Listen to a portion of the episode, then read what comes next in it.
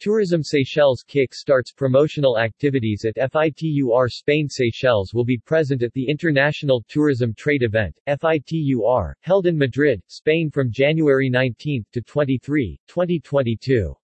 Attending the trade fair, the first appointment of the year on the international tourism calendar for Seychelles will be a small delegation comprising the Director General for Destination Marketing Bernadette Willemin and the General Manager for 7 Degrees South, André Butler Payet.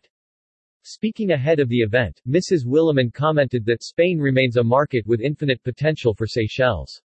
We are headed to this first international event for 2022 with a much smaller delegation than what we are used to for such important events.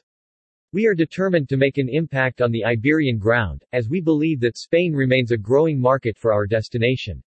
Although the pandemic put a spanner in the market's expansion, 3,137 visitors traveled to Seychelles from Spain from January to December 2021, said Mrs. Willemin. Arrivals from Spain accounted for 4,528 arrivals in 2019. Figures from the Seychelles National Bureau of Statistics show